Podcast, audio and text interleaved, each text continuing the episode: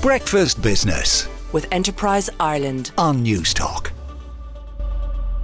It reports that the owner of Energia is eyeing a sale of the utility with a likely 2 billion euro plus price tag. If the sale proceeds, it will mark one of the biggest shake-ups in the country's energy market in recent years.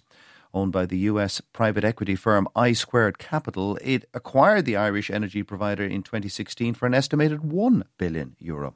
Energia also owns significant electricity producing assets in Ireland, including the Huntstown power station in Dublin, as well as more than a dozen wind farms. It supplies about one fifth of Ireland's renewable energy.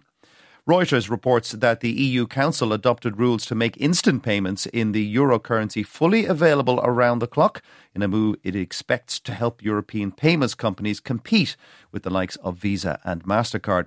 The new regulation will allow customers to transfer euro denominated money within 10 seconds at any time, including outside business hours, not only within the same country but also to other EU member states, the EU Council said.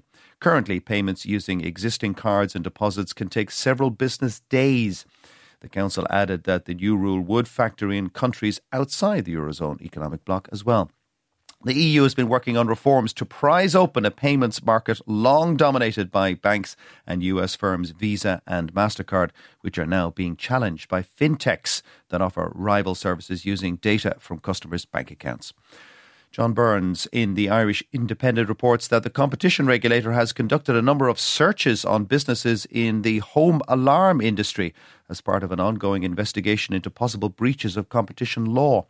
Officials from the Competition and Consumer Protection Commission were supported by officers from the Garda National Economic Crime Bureau in searches which are understood to have mostly been in the Dublin area. The CCPC uh, has the legal power to carry out unannounced searches on business premises and homes once it obtains a search warrant from the district court. The purpose of such searches, commonly known as dawn raids, is to obtain evidence of information relating to CCPC investigations. Breakfast Business With Enterprise Ireland. on Newstalk.